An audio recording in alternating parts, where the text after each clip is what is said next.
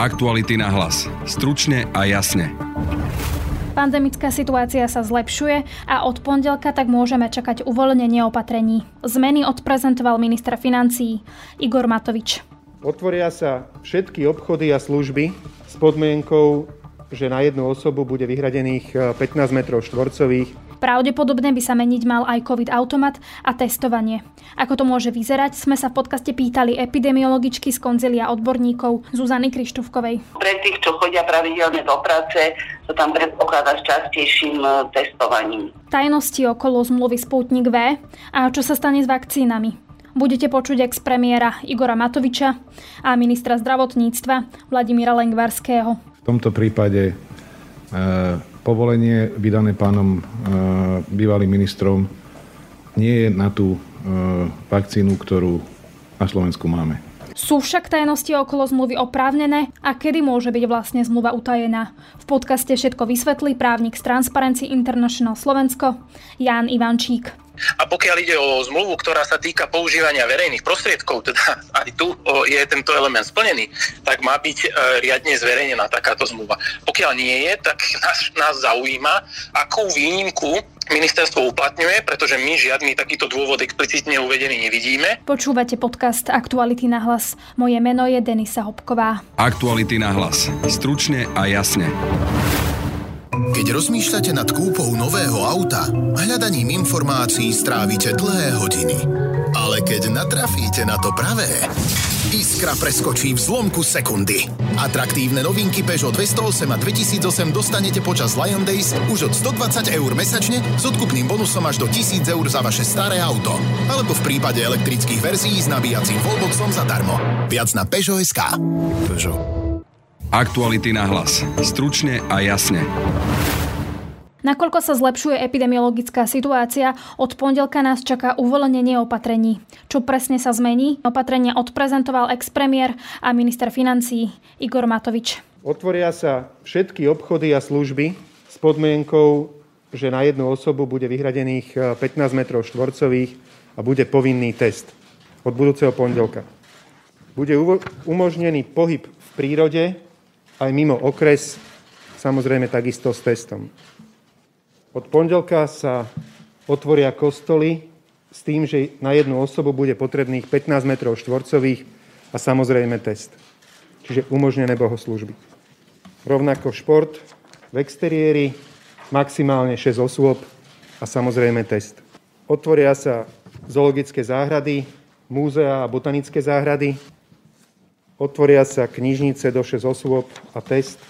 Otvoria sa hotely, penzióny, tentokrát ale ešte bez reštaurácií. Hovorí sa aj o zmene COVID automatu a o novej testovacej stratégii. Viac by sme sa podľa premiéra Eduarda Hegera mohli dozvedieť budúci týždeň.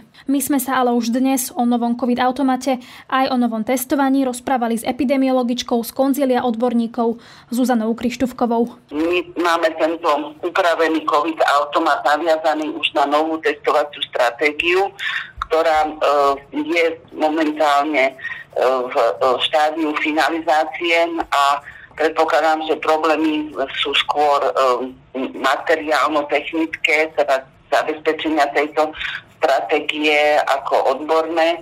V tej novej testovacej stratégii my odporúčame zamerať sa na, najmä na časté a pravidelné testovanie tých ľudí, ktorí chodia do práce a žiakov minimálne dvakrát teda týždenne títo a potom sa sústrediť na testovanie v ohniskách nákazy a dôsledné vyšetrovanie týchto ohnízk.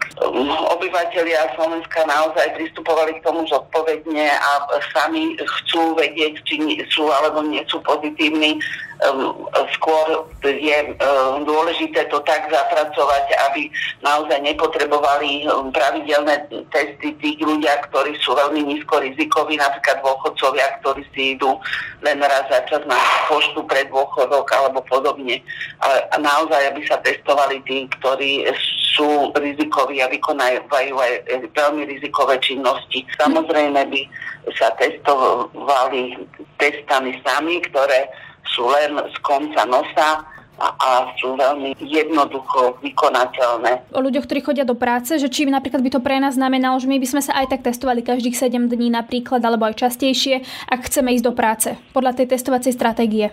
Áno, pre tých, čo chodia pravidelne do práce, to tam predpokladá s častejším e, testovaním. Aj dvakrát do týždňa? Ale, e, viete čo, ale nechcem hovoriť e, bližšie o tej stratégii, lebo nie je ešte definitívne schválená. Jasné, jasné, rozumiem. My, my sme uh, ukončili prácu na COVID automate, uh, chceme ho predložiť uh, zajtra na pandemickej komisii vlády a chceme ho aj zverejniť. Je to to, čo my odporúčame. V, našich, v našej kompetencii už nie je aké opatrenie príjme vláda a na čom sa spoločne dohodnú. Keď hovoríme o zmene COVID automatu, čo si majú ľudia teda presnejšie pod tým predstaviť, že sa budú meniť aj tie farby, alebo sa budú meniť skôr tie veci, ktoré tam boli napríklad, že dĺžka testu, aká je potrebná a podobne, alebo čo presne by sa tam mohlo zmeniť podľa toho, čo vy máte v tých zmenách? Farby sa meniť nebudú, bude na, aj naďalej 7 tých stupňov, teda 7 farieb a skôr sme menili e, obsah, čo sa môže v tých jednotlivých farbách vykonávať a akým spôsobom odporúčame to uvoľňovanie. A keď hovoríte, že ste zmenili, znamená to, že napríklad zmenili, že bude to menej prísne, alebo sa to nejakým spôsobom skôr sprísni? Niektoré veci sme sprísnili a niektoré sme uvoľnili. Robili sme to najmä s ohľadom na e, nový e, variant britský, ktorý je u nás veľmi rozšírený a ktorý je naozaj vysoko nákazlivý a rýchlejšie sa šíri. Takže zohľadňujeme najmä e, túto skutočnosť v tom COVID-automate. Viete to aj konkretizovať, že čo sa tam môže sprísniť? Takto to teraz neviem, treba si zobrať ten COVID-automat. Viete, žiadny COVID-automat nie je dokonalý, vieme si pre, určite, že by mohol byť aj lepší, ale um, my sme do ňoho dali naše minimálne ročné skúsenosti s pandémiou, dlhoročné skúsenosti s riešením epidémií, aj odborné znalosti, vedecké poznatky. Takže si myslíme, že by mohol viesť k postupnému znižovaniu incidencie ak teda ho ľudia budú dodržiavať. Ja verím e, obyvateľom Slovenska a viem, že všetci chceme aby sme už v lete mohli naozaj ísť aj na nejakú dovolenku a viac sa stretávať. Ešte k tomu COVID automatu, jeho mám totiž to je otvorený a keď ste hovorili, že niektoré veci sa tam možno sprísnia, niektoré uvoľnia, lebo ja rozumiem, že vy to teraz asi nechcete úplne konkretizovať, keďže to ešte zajtra budete zverejňovať, ale že aspoň približne, že či sa napríklad zmenia podmienky pri kostoloch, alebo v reštauráciách, alebo pri športe, alebo obradoch, hromadných podujatiach, keď teda hovoríte, že farby síce zostanú, ale niektoré veci sa tam budú meniť. Čo si máme skôr predstaviť aj s ohľadom na ten britský variant, ktorý ste spomínali?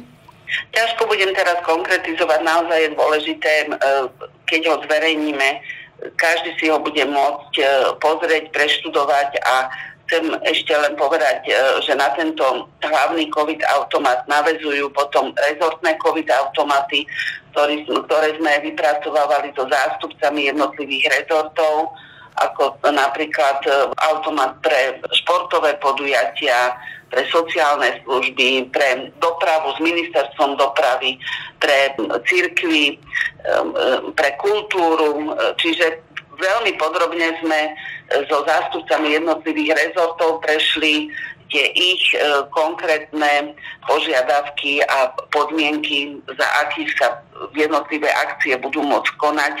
Dospeli sme k spoločnému koncenzu a boli by sme veľmi radi, aby sa podľa nich postupovalo. Môžeme aj tento týždeň, aj minulý, už pozorovať nejaké tie náznaky, že či sa tam ukazuje niečo z Veľkej noci, že, že či sme skôr v takom tom dobrom smere, že sme tú Veľkú noc zvládli, alebo, alebo nie. Či to ešte dnes napríklad nevieme povedať. Zatiaľ sa zdá, že sme ju naozaj zvládli celkom dobre, len treba to ešte potvrdiť, treba týždeň počkať, pretože niektoré ochorenia sa môžu prejaviť e, alebo zistiť a dostať sa do evidencie až trošku neskôršie. Tak preto my vyzývame k opatrnosti. Je to aj um, na základe poznatkov z iných krajín, ktoré veľmi rýchlo um, uvoľňovali a potom vlastne zaznamenali prudký vzostup a museli príjmať ešte tvrdšie opatrenia. Čiže my sme za taký ten pozvolný, ale sústavný pokles, aby sme skutočne mohli prechádzať z, jedny, z jednej tej fázy do druhej čo najrýchlejšie a tým aj postupne uvoľňovať. Musíme si uvedomiť, že čím rýchlejšie budeme uvoľňovať, tým pomalšie budeme klesať. Aktuality na hlas. Stručne a jasne. Otázkou stále je, ako Slovensko naloží s vakcínami Sputnik V. Minister financí Igor Matovič dnes predstúpil pred novinárov prvýkrát po stretnutí s Viktorom Orbánom v Maďarsku, kde sa hovorilo aj o tom, že by Maďarsko mohlo posudzovať naše vakcíny. Informoval však o tom len stručne. A to vyjadrenie, ktoré slovenský šuko do sveta vypustil, lebo to, tá správa obletela svet, zverejnil to New York Times, Washington Post a podobné médiá, že vakcína Sputnik je v 40 krajinách iná a dokopy má spoločný len názov. To bolo čisto politické vyjadrenie, ktoré zásadným spôsobom narušilo dôveru ľudí voči tejto vakcíne aj na Slovensku. A práve preto potrebujeme dostať papier od registrovaného alebo certifikovaného laboratória OMCL, ktoré je jediné oprávnené na území Európskej únie posudzovať alebo prepúšťať tzv. šarže vakcíny. Čiže potrebujeme Áno, zabezpečiť, aby keď už sa bude očkovať, čo najviac ľudí tejto vakcíne mohlo dôverovať. Ostatné veci k téme Sputnik z mojej strany pravdepodobne zajtra na tlačovke, ktorú by som zorganizoval samostatne k tejto téme, lebo dnes e, mám pocit, že 6 dní Slovensko žije linčom doslova Matoviča, alebo až taký, takým, e, podľa mňa až nejakým prekypovaním nenávisti. Stručné vyjadrenie mal aj ministra zdravotníctva Vladimír Lengvarský. Ako iste viete, dnes som absolvoval stretnutie s pani prezidentkou, ktoré bolo veľmi vecné a pragmatické a okrem iného sa teda týkalo aj stanoviska ministerstva zdravotníctva v tejto otázke. E, snažil som sa jej dať aj informácie, ktoré doteraz nemala. Takisto, ako isto viete, dostala aj zmluvu s výrobcom tejto vakcíny a e, o ďalších krokoch ktoré budú nasledovať, vás budeme samozrejme informovať. Serebreku Markizo, ja rozumiem, pán minister, že ste povedali všetko, čo ste chceli, ale ľudia tu majú otázky a majú právo asi povedať, poznať odpovede vzhľadom na to, že za naše peniaze sa kúpil ten Sputnik. Tak skúste nám vysvetliť, čo sa teda deje s tým Sputnikom, kedy sa ľudia dozvedia, či budú môcť očkovaní. Prečo Maďari teraz napriek tým predchádzajúcim vyjadreniam tvrdia, že ani nedostali oficiálnu žiadosť stále na to testovanie, hoci sú teda pripravení. Čo sa teda bude vdiať v následujúcich dňoch? V nasledujúcich dňoch sa bude diať to, že e, oficiálne dostaneme výsledky z niektorého certifikovaného laboratória alebo z EMI na bezpečnosť a účinnosť a možnosť použitia vakcíny Sputnik. A čo to zmení? Vy máte možnosť už teraz povoliť to užívanie. V podstate už to bolo podpísané pánom Krajčím. Dokument je, prečo to teraz neužívame. Čo sa zmení tým stanoviskom? My už máme stanovisko Šuklu. Ja si myslím, že to stanovisko Šuklu nebolo na našej úrovni dobre odkomunikované a budeme samozrejme e, to ešte riešiť. Len v tomto prípade e, povolenie vydané pánom e, bývalým ministrom nie je na tú vakcínu, ktorú na Slovensku máme. Ďakujem, Ďakujem. pekne. Čo to znamená? Na akú vakcínu to je? Ďakujem pekne. Vakcíne Sputnik V, ako sme povedali, aj skutočne z objektívnych Pán minister, začali ste hovoriť a nebudú... Nemôžeme ďalej komentovať. Iná, iné dávkovanie. V jednej striekačke boli tri vakcíny, v tejto, ktorej máme jedna. To je celý rozdiel. Šéf rezortu zdravotníctva dnes prezidentke Zuzane Čaputovej priniesol aj zmluvu o dodávke vakcíny Sputnik V. Ako fungujú také zmluvy, kedy môžu byť utajené a platí to aj napríklad pre zmluvu o vakcíne Sputnik V. Budem sa teraz o tom rozprávať s právnikom z Transparency International Slovensko Jánom Ivančíkom, ktorého mám aj teraz na linke. Dobrý deň, vitajte. Dobrý deň, prajem. Pán Ivanček, v úvode možno, že by bolo dobre vysvetliť, že ako fungujú také tie zmluvy, že za akých okolností môže byť v nejakom utajenom režime a že za akých okolností napríklad verejnosť nemá nárok vedieť tie informácie?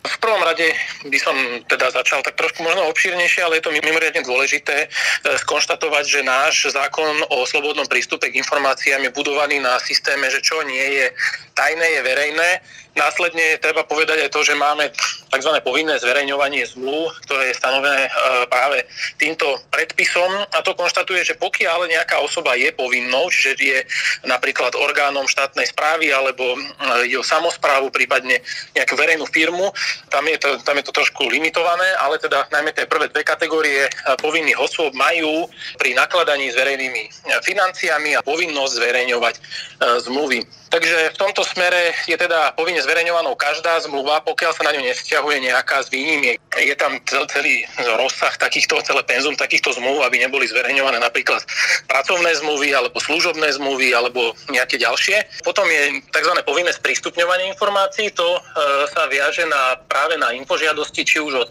občanov, novinárov alebo v princípe e, kohokoľvek. A tu ide o povinné sprístupňovanie zo strany týchto povinných osôb.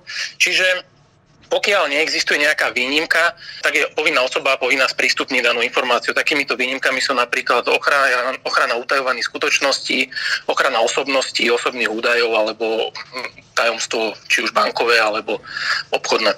Čiže čo sa týka uh, tej zmluvy o nákupe vakcíny Sputnik V, uh, z toho, čo hovoríte, teda vyplýva, že uh, verejnosť aj novinári by teda mali mať právo do nej nahliadnúť, alebo má nejakú výnimku, že, že naozaj môže byť v podstate nejakom utajenom režime? Ministerstvo v tomto prípade komunikuje veľmi takým, by som povedal, nešťastným a zároveň netradičným spôsobom, e, ktorý sa dá konštatovať, že je aj nezákonný, pretože v podstate my sme si za Transparency International Slovensko uvedenú zmluvu pýtali na základe teda infozákona. Doposiaľ sme nedostali odpoveď. Jediné, čo sme zatiaľ od ministerstva dostali ako odpoveď bolo, že predlžujú lehotu, na čo teda v princípe majú nárok, aj keď nie, nie veľmi úplne rozumiem tomu, že aký je problém sprístupniť takúto zmluvu, že čo si na tom vyžaduje nejakú dlhšiu prípravu, ale každopádne teda my nepoznáme dôvod doposiaľ, prečo ministerstvo má problém uvedenú zmluvu sprístupniť a vôbec kvôli čomu nie je zverejnená. Pretože pokiaľ ide o zmluvu, ktorá je uzatvorená v písomnej forme, čo určite teda je, ide o zmluvu, ktorú uzavrela povinná osoba, čo ministerstvo rozhodne je, a pokiaľ ide o zmluvu, ktorá sa týka používania verejných prostriedkov, teda aj tu je tento element splnený, tak má byť e, riadne zverejnená takáto zmluva. Pokiaľ nie je, tak nás, nás zaujíma, akú výnimku ministerstvo uplatňuje, pretože my žiadny takýto dôvod explicitne uvedený nevidíme a následne by sme mali mať možnosť teda sa túto argumentáciu preskúmať a v prípade, ak nám príde, že je iracionálna, tak by sme sa mali mať obrátiť možnosť na súd. Čiže keď to vlastne zhrniem, podľa vás teda ministerstvo neodôvodnilo výnimku, prečo by tá zmluva mala byť napríklad utajená a malo by ju teda e, podľa toho všetkého, ako máme nastavené aj po tej právnej stránke, zmluvu zverejniť a ukázať, ale to sa teda nestalo a vy teda neviete tú odpoveď, že prečo to tak je. V princípe áno, ono opäť poukazuje na skutočnosť, že my si uvedomujeme, že takáto zmluva môže mať náležitosti, pre ktoré niektoré informácie sprístupnené a, a to aj zverejnené byť nemajú. Napríklad môže ísť o e, nejaké ochranu obchodného tajomstva, čo vidíme v podstate aj v zmluvách, e, ktoré uzatvárala Európska komisia s ostatnými spoločnosťami. Tak e, v týchto prípadoch tam je množstvo vyčiernených informácií. My sa nedozvieme niektoré informácie o cene, niektoré o zodpovednosti, dodávke, limitoch, všelijakých a podobne. Ale e, v podstate toto sú odôvodnené nejaké e, prípady, kedy vieme povedať, áno, tento moment subsumujeme pod, um, pod ochranou obchodného tajomstva. Za iných okolností my požadujeme, aby zmluva bola riadne zverejnená, minimálne teda nechápeme vôbec, prečo nám nebola sprístupnená a niektoré uh, informácie, ktoré majú podliehať teda ochrane, uh, môžu byť vyčiernené z nej ak by aj teda tie informácie, ktoré teda pod, e, podliehajú ochrane, boli vyčiernené. Čo je vlastne to právo verejnosti a na čo má právo e, sa pýtať a čo by určite teda mala vedieť za informácie o tejto zmluve? Opäť sa dostávam k tomu, že naša právna úprava je budovaná na princípe, čo nie je tajné, je zverejné. Čiže informácie vla, vlastne všetky by mala verejnosť dostať. Celé penzum informácií, my sa tu bavíme o nakladaní s miliónovými hodnotami. To sú veľké peniaze, ktoré, e, ktoré v tomto momente hrajú rolu. E, navyše ide o verejné zdravie a, a tak ďalej. Čiže toto sú mimoriadne dôležité otázky, na ktoré verejnosť má právo e, získať odpovede. Pokiaľ ale existujú nejaké odôvodnené výnimky, tak tie jedine môžu byť e, nesprístupnené, respektíve nezverejnené. Takže, takže ono nie je možné povedať, že na toto konkrétne e, verejnosť nemá právo, alebo verejnosť má právo najmä na toto a toto, pretože verejnosť by mala mať právo na všetko, ale pokiaľ je nejaká z tých informácií odôvodnenie nesprístupnená, tak v tom prípade môžeme pristúpiť k výnimke. Ono nesmie byť generálnym pravidlom, nesprístupníme vám nič a našou dobrou vôľou bude, že vám povieme pár informácií, ktoré my považujeme za, za pre vás dôležité. Prezidentka Zuzana Čaputová napríklad teda žiada, aby mohla nahliadnúť do tej zmluvy. zmluvy. Ak by bola teda v tom tajnom režime, alebo čo tak teda, čo môžeme očakávať od prezidentky alebo koaličných partnerov, že, že oni môžu teda povedať verejnosti, alebo či vôbec môžu niečo povedať verejnosti? Opäť mm, v prvom rade závisí od toho, aký je dôvod toho nesprístupnenia. Ono totiž jedna vec je, keď bude to, e, niečo bude obchodným tajomstvom, tak na to sa stiahuje e, istá právna regulácia. Pokiaľ je niečo utajovanou skutočnosťou podľa zákona o utajovaných skutočnostiach, tak tam je iný režim. Pretože toto prvé E, znamená, že, že sa obchodní partnery, lebo tu ide o obchodnú zmluvu, ktorú zatvára teda už niekto za Slovenskú republiku, opäť nevieme z istotou povedať, kto to je, pretože napríklad v Maďarsku to bolo, to bolo nejaký národný ústav, zatiaľ čo tu by to mohlo byť ministerstvo alebo, alebo podobne. Čiže uzatvára ho nejaký štátny orgán alebo nejaká verejná inštitúcia s súkromnou spoločnosťou. Čiže ono, môžu sa obidve strany dohodnúť na tom, e, respektíve tá jedna bude trvať, že toto sú pre mňa obchodné podmienky, ktoré sú mimoriadne dôležité a tieto nemôžeme sprístupniť, lebo by, ma, by, by nás to e, limitovalo na trhu, spôsobí nám to újmu. Zatiaľ, čo pokiaľ ide o utajovanú skutočnosť podľa zákona o utajovaných skutočnostiach, tak tam sa k takýmto s takouto informáciou môže oboznámiť iba osoba, ktorá má na to príslušnú previerku. Čiže e, pokiaľ by dostala ju k nahliadnutiu iba prezidentka alebo poslanci, tak je otázne opäť pre mňa, že prečo iba tento okruh osôb sa k nej dostal a následne bude otázkou, e, že v podstate aký je ten dôvod nesprístupnenia, nezverejnenia tých informácií a podľa toho budú oni môcť konať. Samozrejme, ja nemôžem hovoriť za tretie osoby, oni teoreticky môžu prípadne aj porušiť nejaké zmluvné ustanovenie a, a prístupne zverejniť prakticky čokoľvek. Je to už závisí potom od ich konania, ktoré je ťažké predvídať. Vy ste spomínali aj, že ani vlastne nevieme presne povedať, že kto tú zmluvu uzatvoril. Je toto štandardné napríklad, že, že v podstate ani nie sú tie informácie známe, že kto vlastne za to zmluvou stojí a že kto, kto je ten, čo napríklad kto podpísal, kto uzatvoril, kto tam všetko pri tom bol? No ako hovorím, toto je zmluva, ktorá výrazne polarizuje spoločnosť ad 1. Ad 2 je to zmluva, ktorá má veľký význam aj z toho čerpania prostriedkov finančných, aj z hľadiska ochrany verejného zdravia. Takže štandardný postup by podľa mňa mal byť taký, aby sme my vedeli o tej zmluve čo najviac a malo by byť záujmom aj verejných inštitúcií, aby čo najviac informovali občanov, veď predsa ide o to, aby oni mali čo najväčšiu dôveru k tomu postupu. Pokiaľ sa s ním spája nejaké veľké množstvo otáznikov, tak e, to určite určite vyvoláva skôr neistotu ako to, že, e, že bude takýto postup e, vyvolávať dôveru. Ako si vysvetľujete to, že teda doteraz ministerstvo nezverejnilo zmluvu? Za také okolnosti možno asi naozaj iba špekulovať, čo ja robím veľmi nerád, ale musím poznamenať, že my sme si od ministerstva zdravotníctva, respektíve organizácií, ktoré pod neho tak nejak organizačne patria, pýtali v nedávnej minulosti, e, teda v priebehu posledných, ja neviem, dvoch mesiacov viacero informácií, či sa to už týkalo nejakej, nejakého očkovania v, v nemocnici, alebo sa to týkalo, alebo sa to týkalo výnimiek, ktoré sa týkali cesty do zahraničia. A my sme odpovede dostali buď veľmi kúse, alebo v princípe žiadne. Na to sme podali napríklad aj rozklad. A čo je teda odvolací prostriedok, opravný prostriedok. Na ne sme nedostali doposiaľ odpoveď, napriek tomu, že lehota už uplynula. A toto sú také veľmi neštandardné situácie, s ktorými sme sa určite minimálne v masovom meradle v minulosti nestretávali. Takže, takže nie je to, nie je to vhodné takýmto spôsobom e, neinformovať a následne ešte aj e, odoprieť e, verejnosti možnosť v podstate vedieť, prečo rozhoduje daný orgán tak, ako rozhoduje. Čiže keby som z toho mal vyvozovať závery nejaké, musel by som špekulovať, ale, ale pokiaľ by išlo o nejaký štandardný postup, kde nedochádza k žiadnym, by som povedal, problémom, tak e, nechápem, prečo by nebolo jednoduchšie pre tie orgány verejné riadne e, odkomunikovať daný stav a v podstate majú čistý stôl. No a to je z dnešného podcastu všetko. Na dnešnom podcaste spolupracoval Adam Oleš. Pekný zvyšok dňa želá Denisa Hopková.